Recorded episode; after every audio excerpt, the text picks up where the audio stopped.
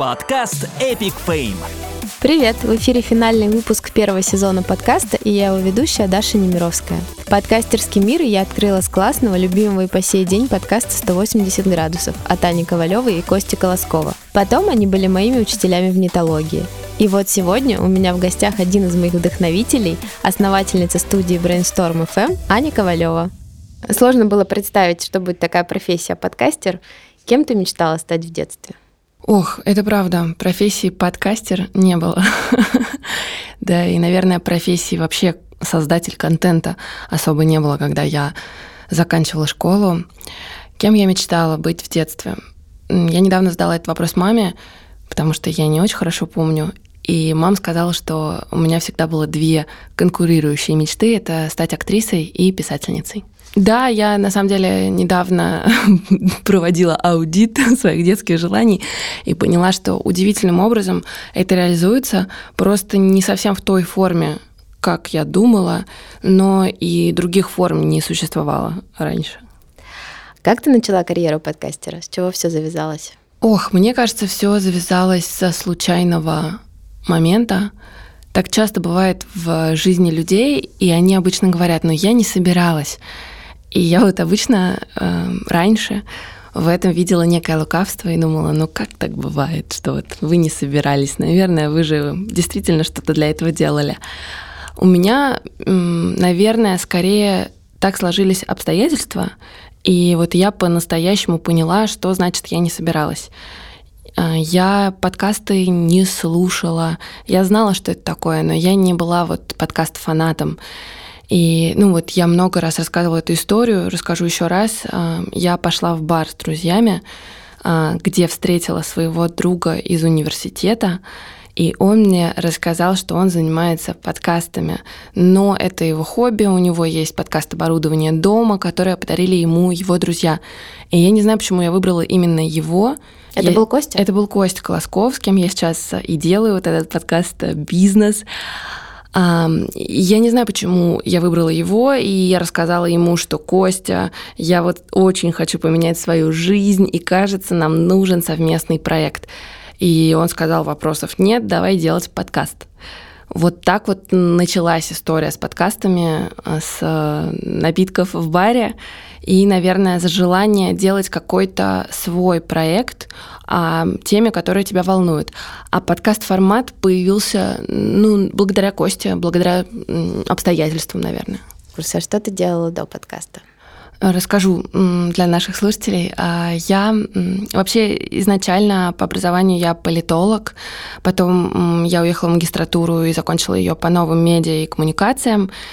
И, в Лондон. А, да, да, в Лондоне. И вернувшись в Россию, я начала думать, а, что же мне делать. Я помню, а, что я ходила на разные собеседования. Меня спрашивали, что вы хотите делать, и я говорила, я хочу работать с людьми.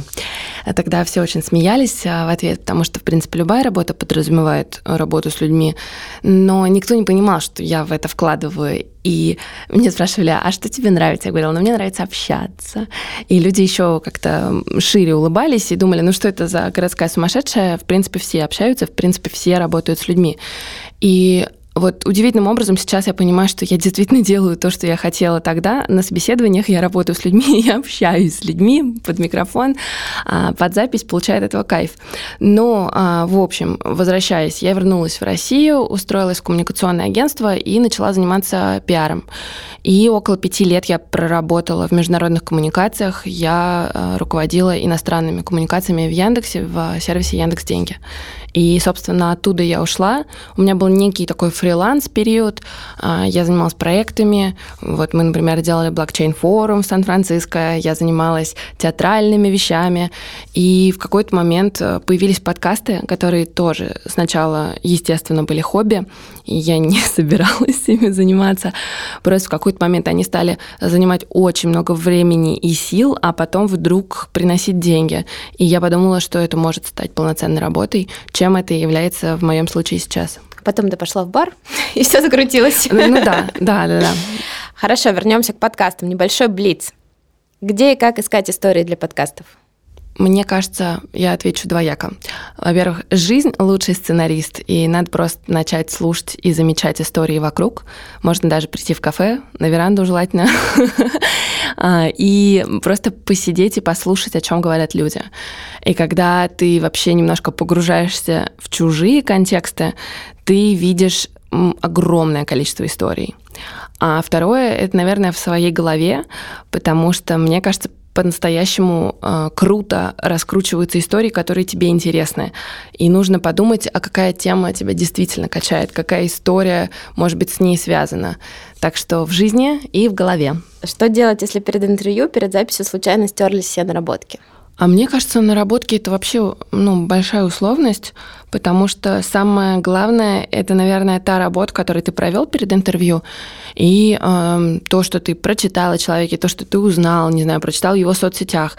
И в общем и целом такой жесткий список вопросов, он и не нужен. Нужно просто расслабиться и слушать человека. И, в общем-то, все вопросы, эм, ну, как вот в школе говорили, да, ответ содержится в вопросе. Нужно просто, мне кажется, быть очень внимательным слушателем. А наработки это так, это, это вот домашняя работа, которую можно положить в рюкзак и забыть, на самом деле, на интервью. Не паниковать, короче. А что делать, если интервью или выпуск подкаста получился скучным?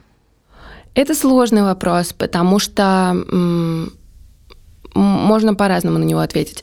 Во-первых, скучным для кого? И я вот из своей практики могу рассказать, что не все выпуски, которые я делала, мне кажутся безумно интересными. В то же время выпускать не все идеальное — это часть работы, и мне кажется, это часть процесса. Любой создатель контента не может выдавать стопроцентный результат каждую неделю. И мне кажется, признаться себе в том, что у тебя могут быть хорошие, очень хорошие и не очень хорошие, а также провальные вещи, это, ну, часть пути вот этого любого, да, ну, я могу сказать подкастерского, могу сказать блогерского, могу сказать актерского, неважно. Поэтому думаю, что можно выпустить со спокойной душой и признать себе, что не все будет э, всегда идеально. Второй момент, что это так субъективно. И вообще вот это поле, на котором мы с тобой работаем, это контент. Кому-то что-то кажется таким важным, таким гениальным, кому-то это кажется абсолютно очевидным, и даже стыдно такое вслух говорить. У меня были выпуски, которые, ну, я не считаю лучшими, но мне звонили мои знакомые и говорили, господи, этот выпуск изменил мою жизнь. И я подумала, что это так по-разному. Мы же когда смотрим фильмы, смотрим сериалы или слушаем подкасты, мы слышим что-то, вот что про нас. И если какой-то выпуск мне, например, кажется скучным, это не значит, что он не будет про кого-то, и это не значит, что он будет очень, ну вот, бить в самое сердце другому человеку. Класс. Где учиться на подкастера? Или, или как учиться на подкастера? Как учиться на подкастера? Ну, сейчас очень много курсов, которые дают э, какие-то технические навыки. Вот я, например, тоже преподавала на одном в нетологии. И, наверное, какие-то азы вот этой профессии э, можно действительно найти на каких-то онлайн-курсах, где тебе просто объяснят, что такое монтаж, хостинг, как создавать подкаст, как его выкладывать и так далее. Другой вопрос, что мне кажется, что подкастерская профессия — это про коммуникацию, это про кругозор, и вот эти вещи э, нужны ну, всегда всем, и их нужно прокачивать вне зависимости от того, что ты делаешь.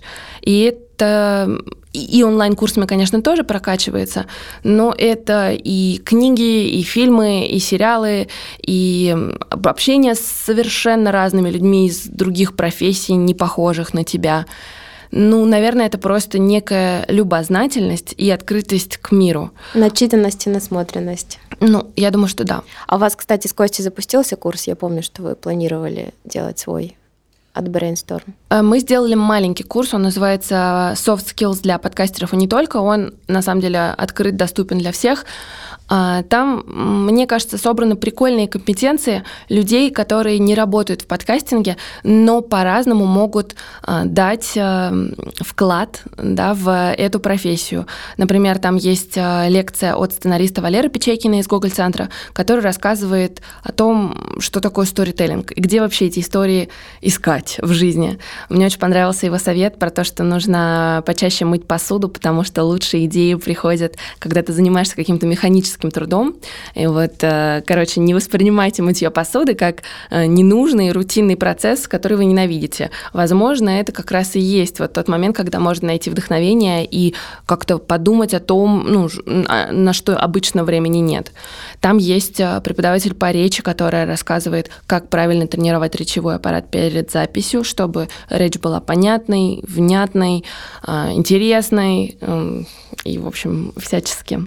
В общем, все, что нужно для человека, который собрался делать подкасты, так или иначе. Да, мне кажется, подкастер — это компиляция многих профессий. И здесь классно и насмотренность иметь, и актерским мастерством пользоваться, и каким-то ну, речевыми техниками обладать. Поэтому это, наверное, про прокачку себя в общем и целом, и что бы вы ни делали, самое главное, чтобы вы какие-то вещи для себя усваивали. И последний вопрос Блица. Сколько может зарабатывать подкастер? Ой, слушай, от нуля до бесконечности, как э, и в любом на самом деле деле, потому что мне кажется, что если у тебя есть цель заработать, и если ты правда искренне любишь то, что ты делаешь, то в целом, ну, как sky is the limit. В начале пути, когда вы только с Костей начали работу над своей студией, что было самым сложным? Мне кажется, самым сложным иногда для людей, и в том числе для меня, является признание того, что ты этим занимаешься. Потому что иногда ну, это такая немножко, ну, не знаю, такая позиция, вот, а я тут немножко рядом. А я вот и подкастами занимаюсь. Ну, вообще-то, конечно, я не этим занимаюсь. И вот признаться себе, что я подкастер, что я теперь этим занимаюсь, зарабатываю и планирую это делать, ну, мне было сложно потому что, ну, это же, это, вот, это же жизнь не на черновик, это же по-настоящему, и значит, если это не твое хобби, то ты должен делать это хорошо, и вот это было страшно. Страшно, ну, мне не страшно было начинать с Костей, потому что мы не дружили. Если бы мы дружили изначально, мне бы было страшнее, потому что у меня есть внутри какая-то установка, что бизнес с друзьями это тяжело,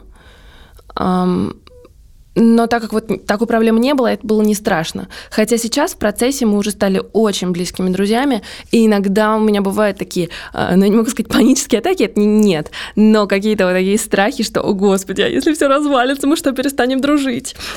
Так что, ну, наверное, самое сложное это признаться себе, потому что это, может быть, звучит абсурдно, да, а, в стиле «О, что такого, господи, признаться себе». Но мне кажется, человек, который когда-либо начинал что-то новое или учился чему-то новому, меня поймет. Если ты идешь на курсы графического дизайнера и потом начинаешь брать какие-то проекты и говоришь, ну вот я учусь на графического дизайнера, это одно. А когда ты выходишь в мир и говоришь, ребята, я графический дизайнер, и я пришел завоевывать этот мир, ну это другая постановка себя. Ты помнишь свое самое провальное интервью для тебя? Ой, самое провальное интервью. Ну, у меня было интервью, где я не смогла настроить микрофон э, моей гости. Это было выездное интервью, когда я приехала с двумя микрофонами к ней в офис. Она на тот момент глава очень классной редакции. Сейчас у нее тоже все хорошо, но, в общем, она такая вся классная, такая крутая. Я приезжаю к ней в офис с двумя микрофонами, и я не могу настроить второй. Ну, я не могу его настроить, он не работает. А она говорит, ну, давайте уже начинайте. Там сидит ее пиарщица, сидит ее вот этот штат. У меня не работает. Но я смогла настроить один. И я не нашла ничего мне, как отдать ей работающий микрофон и не сказать ей, что что-то идет не так, потому что я же профессионал, я же признался, что я профессионал, да. И вот профессионалы, они не имеют права на ошибку, поэтому я поставила себе неработающий микрофон и засунула шнур вместо рекордера в сумку, ну, чтобы было не видно. И поэтому мы с ней классно поговорили. У меня записалась вся ее дорожка, а, ну, моей, естественно, не было, потому Ты ее что... переписывала? Да, я ее переписывала, и я как будто бы воссоздала а, наш разговор потом. Обалдеть. А кто это был, можешь сказать? Лаур Джугеля. И сейчас бы я бы точно призналась в этом, но мы тогда только начинали, и мне как-то было страшновато. Поэтому я подумала, ну, как-то неудобно. Надо сделать вид, что все хорошо. И, кстати, мне кажется, что вот эти ситуации, они на самом деле учат, э, ну, они учат искать любой выход из сложившейся ситуации. Признаться в том, что что-то пошло не так, тоже классно. Ну, мне не хватило смелости тогда. А помнишь свое самое любимое интервью? Ух, я бы могла пошутить, э, что у меня очень короткая память, э, как у золотой рыбки. Я люблю интервью, которые мне как-то созвучны в конкретный момент времени. Мне очень нравится интервью с Андреем Лобановым, которое мы делали в 180 градусах. Оно записано в прикольных обстоятельствах. Был карантин, все работали онлайн. А, Андрей, как человек, который создал алгоритмику, это огромная сейчас уже компания по обучению детей, уже не только детей, программированию, он очень занятой, и он сказал, что он может только в 22.30, а, значит, онлайн. И вот мы записывали это интервью, получается, ну, в 11 ночи, в 12 ночи, но оно получилось таким каким-то осмысленным. Мы не видели друг друга, это была просто аудиосвязь, и ну, это вообще достаточно сложно э, создать какой-то коннект человеческий с тем, кого ты не видишь, с кем ты не находишься ну, в да. одной студии, как мы с тобой. И вот на тот момент получилось, я не знаю, у меня было вообще ощущение, что мы немного как-то с космосом разговариваем, потому что не видно Андрея, он какие-то мысли такие очень важные говорит, и ты как бы вот говоришь с пустотой. Ну, мне правда оно нравится. Я считаю, что оно очень хорошее. Не знаю, в каждом, в каждом интервью есть что-то, что мне кажется важным. Но вот я, у меня нет любимого интервью. У меня есть там ребят, которые стали моими друзьями. У меня есть истории, когда мне просто нравилось, как мы записывали это интервью, это было весело. Но вот на самом деле, вот в каждом интервью и у каждого человека, мне кажется, есть то, чем он может поделиться, и то, что может ну, быть полезным в какой-то конкретный момент. А какой у тебя любимый подкаст из тех, что вы делаете? Или каждый по-своему? Ты знаешь, я думала над этим. Мне кажется, что у меня периодами это происходит. И я люблю то, во что я больше всего вкладываюсь в конкретный момент. Определенное время это был подкаст 180 градусов. Эм, для тех, кто не знает, я расскажу. Он о людях, которые изменили свою жизнь. И вот он появился потому, что мне очень хотелось поменять свою, а дальше я не нашла ничего умнее, как спросить у тех, кто смог. И это такие, ну, как бы интересные интервью с интересными людьми. Какое-то время это был он. Потом чуть-чуть мне перестало быть интересно, потому что мне показалось, что это повторяется, мне показалось, что истории повторяются, а мне хотелось чего-то нового. Ну, наверное, за последний год вот подкаст, который действительно, ну, чуть-чуть поменял меня. Это «Спасибо, я в порядке», а, подкаст про психотерапию, второй сезон которого я веду. И мне он, наверное, запомнился тем, что Ох, это разговоры, которых, мне кажется, не случилось бы в моей жизни просто так. Расскажу тоже, я разговариваю с людьми о том, как психотерапия изменила их жизнь, и о разных ментальных э, состояниях, которые так или иначе могут случаться с людьми.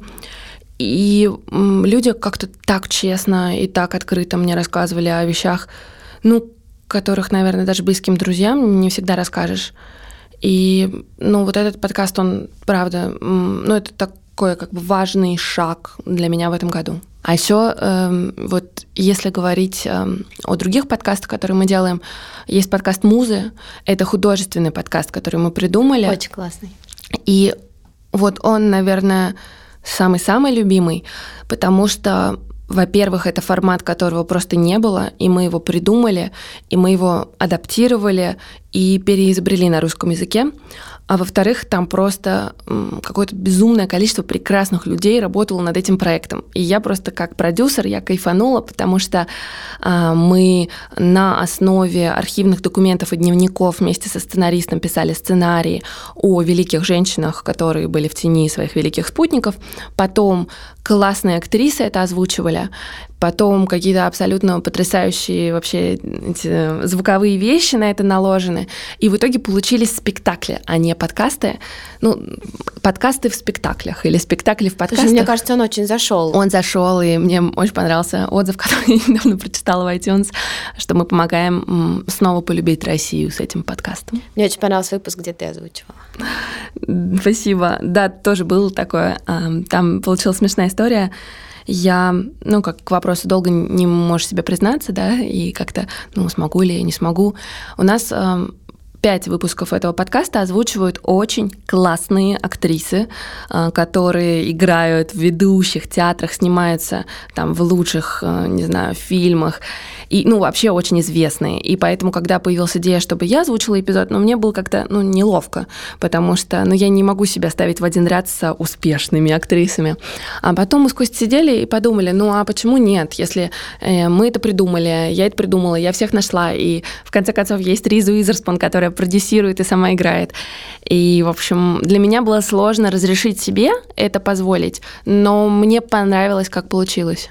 Ну, получилось, правда, классно. А подкаст «Мама Каст», он же тоже, наверное, входит в топ любимых не, не знаю, нет. А, Мама Каст — это подкаст, который трансформируется вместе со мной. Я люблю про него пошутить, что это подкаст, который живет вопреки. Потому что каждый раз, когда я думаю, все, нужно Мама Каст как-то, ну, уже прикрывать, ну, как-то уже, мне появляется кажется... новая история Появляется новая история, новый эксперт, новый спонсор, ну, ну, то есть что-то новое. И Мама Каст — это подкаст, который вот он не заканчивается. Я даже не знаю, хорошо это или плохо. Там, кстати, скоро будет новый выпуск с потрясающим вообще экспертом. А, Мамкаст – подкаст, благодаря которому я познакомилась с классными мамами. Такой глобальный вопрос. Зачем записывать подкасты? Зачем записывать подкасты? Чтобы в кайф, потому что интересно, ну и потому что хочется. Наверное, вот эти три пункта, мне кажется, достаточны. Если что-то из этого есть, хотя бы одно, уже можно попробовать не знаю, я не думаю, что это нужно всем, но если такая мысль уже появилась, то мне кажется, грех ее не реализовать. Что тебе нравится в твоей профессии? У меня недавно был день рождения. С прошедшим. Спасибо. 25 июня, по-моему, да? Да, вау, да, вау. Да, да, спасибо, я, спасибо. Ну... А, да, у меня был день рождения, и я как-то в день рождения я традиционно загоняюсь, как и многие, ну, такая, знаешь, преддень рожденческая депрессия. Но э, я думала и анализировала свою работу. И я вдруг поняла, что несмотря на то, что сейчас очень много того, что меня в ней раздражает, на самом деле, на удивление... Это я... следующий вопрос. Да, да, да. Я так люблю свою работу. И я, наверное, среди тех счастливчиков, кто имеет право сказать, что ну, у меня правда работа мечты. Мечты бывают разными, это важно, и мечта это нелегко. Но эм, я не знаю, я безумно люблю свою работу за то, что ты можешь дотянуться практически до любого человека. Ты можешь поговорить, да даже по душам с теми, ну, кто кажется безгранично далеко. Люблю за то, что подкасты в трудные моменты поддерживали меня, и я знаю, что они поддерживают других людей. А мне вообще кажется, что если есть что-то важное в этом мире, то это помогать другим. И если у меня вдруг получается это делать через подкасты, ну, для меня это самое, наверное, большое счастье. А что бесит и раздражает в профессии? Ой, ну сейчас мы запишем другой подкаст. Ой, слушай, очень много всего. Эм, когда твое хобби становится твоей работой, выясняется, что у него так много минусов, что это так много какой-то рутинной работы, это постоянные переписки с клиентами, с агентами, э, не знаю, с людьми, которые тебе отказывают. И кажется, что вот там одним э, маленьким подкастерам отказывают, а большим нет. Да всем отказывают. И когда ты слышишь там десятый отказ, ну это обидно, и тебе кажется, наверное, проблема во мне, ты же не думаешь, что дело там в очень сложных графиках и так далее сложно получать отказы. Я не люблю операционку, которой сейчас стало очень много, но ее стало много в том числе потому, что мы, э, а мы теперь как студия функционируем, мы растем, и это, наверное, нормальный процесс любой команды, которая растет нужно налаживать процессы. А, ну, я творческий человек, и любому творческому человеку Это хочется... тяжело. Да, хочется сидеть на верандочке и пить апероль, а нужно настраивать и процессы. слушать новые идеи. Да, как бы и разговаривать с космосом. А, как бы нужно, там, не знаю, мотивировать людей, эти не работают. А, тут все сломалось, оборудование поломалось, студия занята. Ну, то есть как бы это постоянное разруливание каких-то форс-мажоров. А можешь дать совет начинающим подкастерам? Совет начинающим подкастерам? Ой, ну если они начинают, то самое главное это продолжать. Потому что э, у меня есть два таких питча, которые я из подкаста в подкаст несу. Первое это то, что начинать не стыдно, и начинать на коленке не стыдно, и начинать можно вообще как угодно, но на самом деле, если вот начинающий подкастер уже начал, он знает, что это такое. А иногда очень сложно заставлять себя продолжать, а, заставлять себя делать, несмотря на то, что не получается, а, вставать после того, как падаешь. И в целом, наверное, вот этот навык делать, несмотря на, на результат, и какой бы он ни был, это самый нужный навык в любой профессии. Почему не нужно делать свой подкаст? А, я писала колонку для журнала да, да, да, Inc. Да, да. Там про бизнес она была. Каким бизнесом не стоит делать свой подкаст? Ну, вообще идея этой колонки родилась из истории, которая э, со мной произошла. Ко мне на консультацию по подкастам пришла девушка, и она очень хотела там для своей студии фитнеса подкаст для того, чтобы привлечь клиентов конкретно к ней. И я просто сказала ей, что подкасты, наверное, не тот э, формат, который приведет ей клиентов в конкретную студию там на востоке Москвы, Подкасты — это про другое, поэтому мне кажется, что нужно честно себе ответить на вопрос, что я хочу, зачем мне это нужно, почему я хочу делать подкаст. Если вы хотите делать подкаст, потому что вы хотите познакомиться с классными людьми, вам интересно пообщаться, попробовать что-то новое, хочется новое хобби, или, там, не знаю, интересно попробовать на микрофон разговаривать, ну, классно, welcome. Но если у вас есть задача, например, там, не знаю, продать э, 20 путевок э, в лагерь Орленок и сделать это желательно завтра, и вы запускаете подкаст про это лагерь Орленок, это вряд ли, да, рабочая история. Угу. Сколько подкастов ты слушаешь в сутки? Я в последнее время начала слушать подкастов больше, чем раньше, и вдруг поняла, что есть отдельные моменты в как бы в жизни, когда это супер удобно. Девочки, записывайте. Значит, так, я, так, дел... так. я делаю маски для лица, я ложусь, я закрываю глаза и кладу такие огурцы и слушаю подкаст 30 минут, просто супер. А, очень удобно, когда ты умываешься или вот наносишь вот это вот там, не знаю, мне подарили массажер для лица, супер идут подкасты. Я гуляю одна и тоже слушаю подкасты. Но, в общем и целом, не знаю, по настроению я иногда слушаю в захлеб, то есть мне что-то захватило, я могу хоть 10 серий послушать, а иногда могу там целую неделю ничего не слушать. Mm-hmm. Поэтому, ну, скорее по настроению. Какие подкасты послушать? Не обязательно ваши, вот из того, что ты тебя заходит. Но могу вот из последнего, из того, что меня захватило. Есть такой подкаст, э, по-моему, называется «Иди и слушай, Хадижа».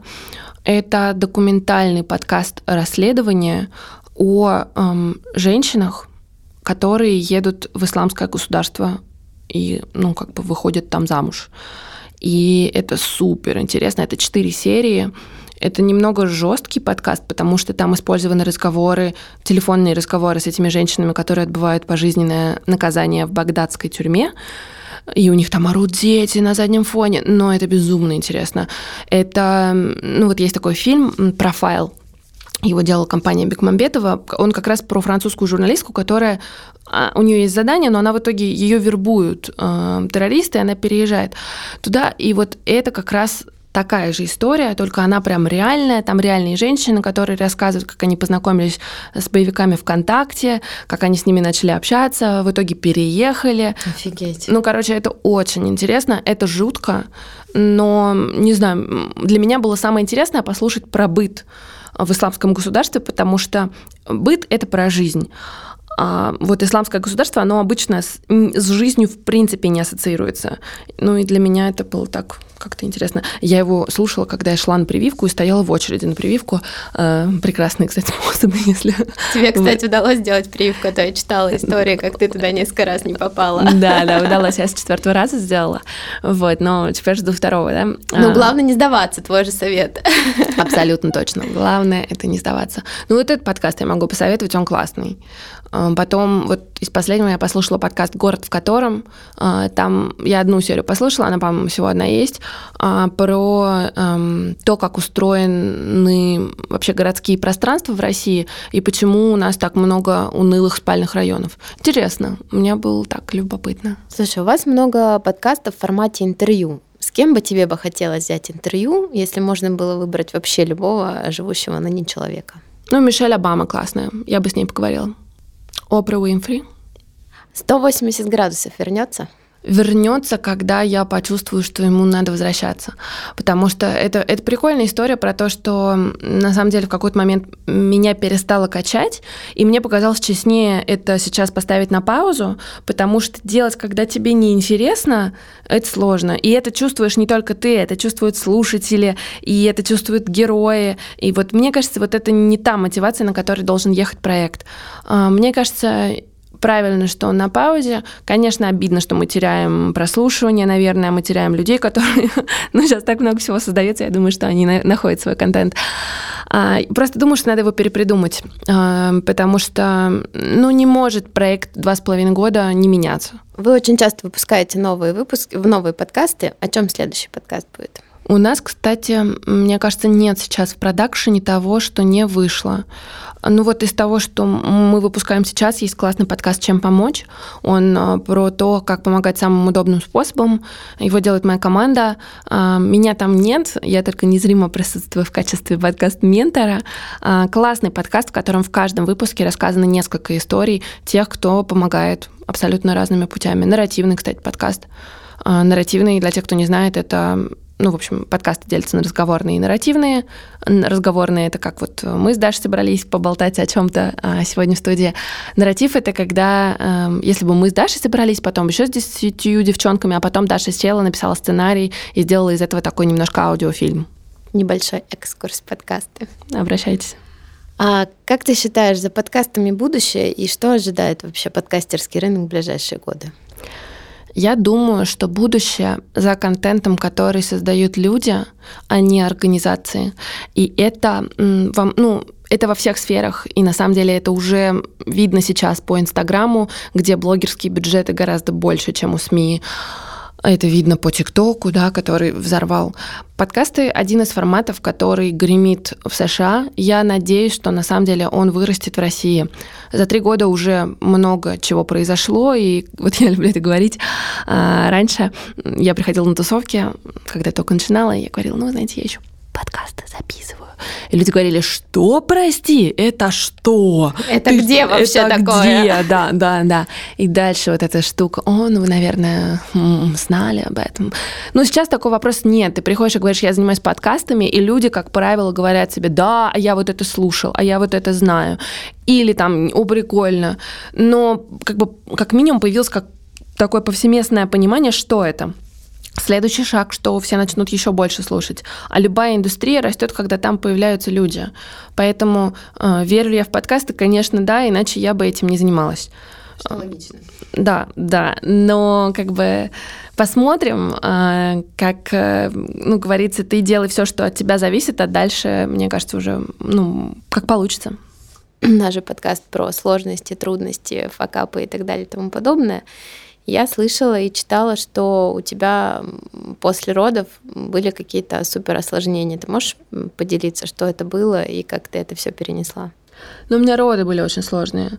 У меня была абсолютно идеальная беременность. Я родила ребенка, и все было нормально. И потом у меня начались осложнения, то есть у меня открылись внутренние кровотечения, которые никто не мог остановить. И дальше началась эпопея с тем, что мне стали делать бесконечное количество операций, в итоге 4. А, то есть это 4 операции, 4 наркоза а, подряд, э, там, за 24 часа. И у тебя не меняется статус, потому что врачи не могут помочь. И поэтому э, из-за вот этой сложной ситуации у меня было достаточно долгое восстановление. Я не могла сначала сидеть, я там могла только лежать, я первое время не могла ходить. Ну и, и получалось, что у меня вообще вот этот процесс рождения ребенка, он, ну такой как бы вхождение в него оказалось очень сложным. У меня была беременность, когда я там в девятом месяце э, хожу в театр, работаю, вот это все, и потом как бы меня просто вырубило. И, ну, наверное, да, это был сложный период. Что для тебя самое сложное в материнстве? Самое сложное в материнстве не знаю, вот мне кажется, те, кто слушали наш разговор, полностью посмеются, но, наверное, признаться себе, что ты мама, Потому что, эм, ну, я, может, это моя вообще проблема, какое-то признание себе, но мне достаточно тяжело как-то далось вот это осознание того, что теперь будет так, теперь будет по-другому. И теперь ты не одна, у тебя нет возможности жить раньше, ну, как ты хотел раньше. Это не значит, что это будет хуже, и это просто по-другому. Um, ну, наверное, сложно в материнстве, что тебе постоянно приходится с кем-то считаться, а я, ну, это, не знаю, это эгоизм или это просто какая-то удивительная самодостаточность, в какую сторону можно это повернуть, но я в целом, ну, мне нравится проводить время одной, мне комфортно там, не знаю, заниматься своими делами, мне не всегда нужен собеседник, а тут появился, что мне всегда нужно как-то ну, всегда нужно считаться с тем, что вот Марк есть. Нужно куда-то его пристроить, если я куда-то ухожу, а, с кем-то договориться. И то есть это ну, такая вот история ну, про компромисс с собой. А чему тебя научило материнство? Материнство меня научило тому, что ты можешь больше, ты можешь больше, чем ты думаешь, потому что не знаю, я в материнстве иногда вижу ограничения, и мне стыдно за эти мысли, потому что мне кажется, ну, блин, Ань, так нельзя думать. Но как бы, мне кажется иногда, ну, а глупо говорить, что их нет. Но в то же время, мне кажется, на самом деле сила в ограничениях, потому что ты начинаешь ну, у тебя там, у тебя не 24 часа свободные на поиск идеи в космосе, а один. И ты этот час по-другому используешь. Ты там, я не знаю, ты уже не сидишь, не пинаешь балду, ты как бы ты вот э, концентрированно это делаешь, потому что ты понимаешь, что у тебя там есть два часа, когда у тебя кто-то может приглядеть за твоим ребенком, пока ты работаешь. Ты не можешь растянуть этот момент, ты не можешь прийти позже, ты не можешь загулять. Ну и то есть идея в том, что э, вот эти ограничения, в них твоя сила. Вот этому, наверное. А ты помнишь какие-нибудь самые свои громкие провалы, факапы в материнстве? Каждый день они происходят, мне кажется. Слушай, я вообще не идеальная мама. Не знаю, у меня были даже проблемы с признанием того, что я хорошая мама, но как-то этот момент я уже пережила. Проработала. Я такая, да, я такая хорошая, ты хорошая, просто все мамы разные, все нормально.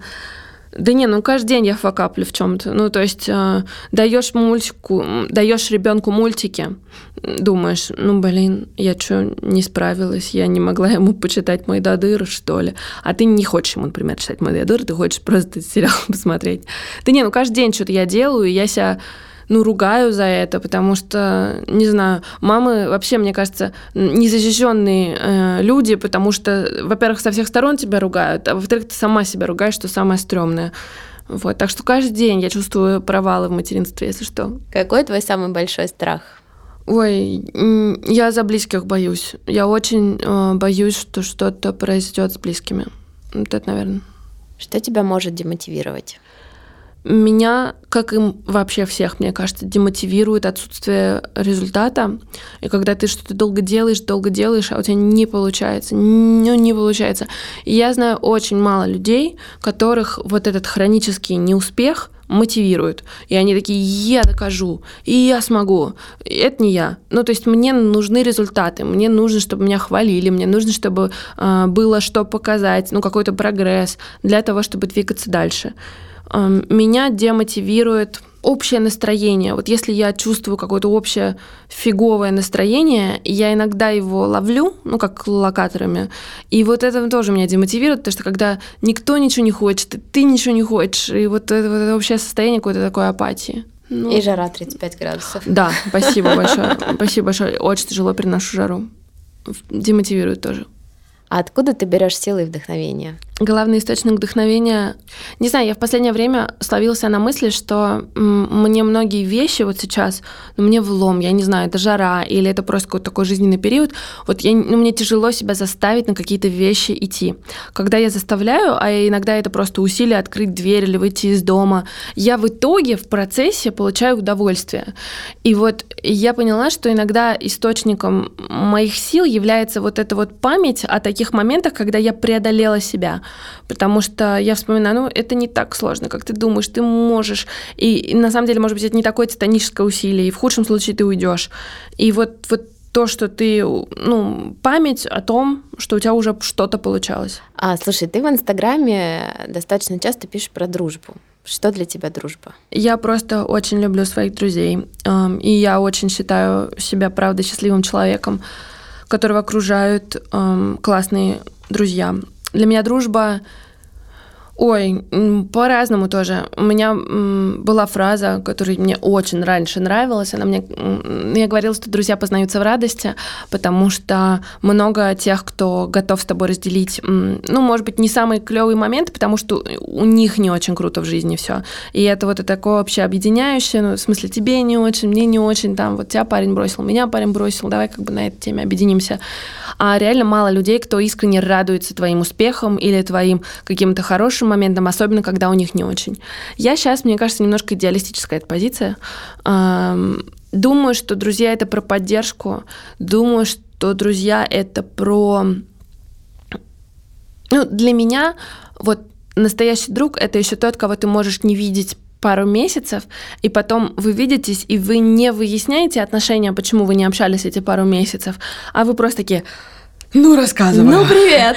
Да, значит, вот это произошло.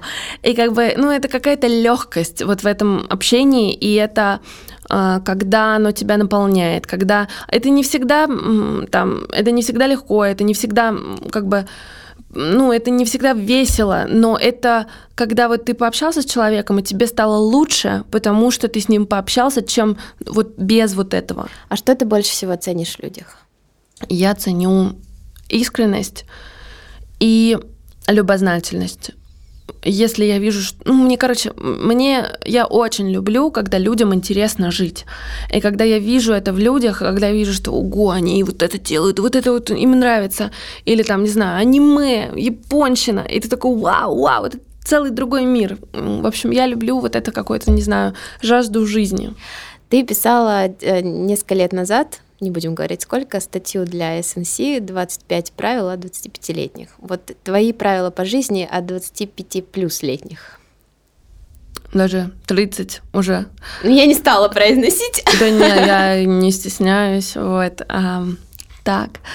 Какие-то Ам. основные твои правила по жизни. Ну, мне кажется, вот что не надо всем нравиться. Я тогда это писала, просто я тогда это писала и думала, ну вот если ты кому не нравишься, надо понять, почему. А сейчас я стала думать, да не надо понимать, почему. Ну, как-то у всех какая-то своя программа по жизни. Кто-то кому-то нравится, у всех свои друзья, свои интересы. Ну, не нравишься ты кому-то. Ну, зачем как бы копаться и понимать? Ну, то есть, ну, поймешь, ты потратишь время на это, ты все равно не понравишься. Поэтому, ну, не надо э, тратить ресурс на то, чтобы пытаться всем понравиться, потому что всем нравится это никому. Второе, у меня было правило, которое я сама записала, и мне оно не кажется верным. Оно было, оно звучало так: мама всегда права и точка. А я не считаю, что мама всегда права. Мама, как и любой другой человек, ошибается, и это на самом деле аксиома. Не нужно думать, что кто-то прав всегда. А, Все люди, и у всех бывают разные мысли, разные периоды, и вы тоже не всегда правы. И я, к сожалению. Ну и, наверное, не знаю, что-то вроде, если ты очень что-то хочешь, то надо пробовать, потому что нет ничего хуже, чем рефлексивное мышление такое немного назад, когда ты думаешь, а что было бы, если бы я вот тогда. И вот мне кажется, что чтобы такого не было, нужно позволять себе вот эту роскошь делать то, о чем ты думаешь. Лучше сделать, чем не сделать. У тебя был пост э, про жизнь в моменте. Ты сейчас живешь в моменте и кайфуешь ли ты от этого? Ну, мне нравится записывать с тобой подкаст. Мы сидим в классной студии. А, Я приехала сюда на мопеде. А, Ну, я только летом езжу на мопеде. Да, мне кажется, что да. Я, ну, мне кажется, я устала. Вот, вообще сейчас такой период. Но это, наверное, про то, что, ну, такие периоды тоже есть. Нужно дать себе отдых. Так что надеюсь на это. Любимый город Земли. Три. Лондон, Москва, Нью-Йорк. Вот их три, они супер. Самое классное впечатление или момент жизни, который, в который хочется вернуться. Их много или их нет? Вот я, я не знаю. Короче, мне хочется, знаешь, как думать? Мне хочется думать, что я не хочу возвращаться никуда. Мне бы хотелось, чтобы классные моменты были в будущем. Наверное, Мне так. кажется, классный ответ. И последний вопрос. О чем ты мечтаешь? Чем я мечтаю? А когда у меня был день рождения, мне в основном все друзья э, желали перестать саморефлексировать. Они говорят, ты представляешь вообще, какая кладезь времени э, возникнет, когда ты перестанешь э, рефлексировать. Чуть-чуть мечтаю, чтобы было вот меньше вот этого самоедства, саморефлексии. Э, ну, фреш портит жизнь, и мне кажется, что когда освободится время, будет супер. Например, время еще послушать подкасты. Например. Или погулять да. с ребенком. И погулять с ребенком. Или... Ну, потому что мы, мы так много времени проводим в своих мыслях. За как... самокопанием. Да, да. Когда на самом деле, ну, ты можешь, и я, а, не видеть того, ну, кайфа, который есть сейчас в жизни. Класс, спасибо тебе большое, что пришла. Спасибо за наш разговор. Спасибо, что позвала.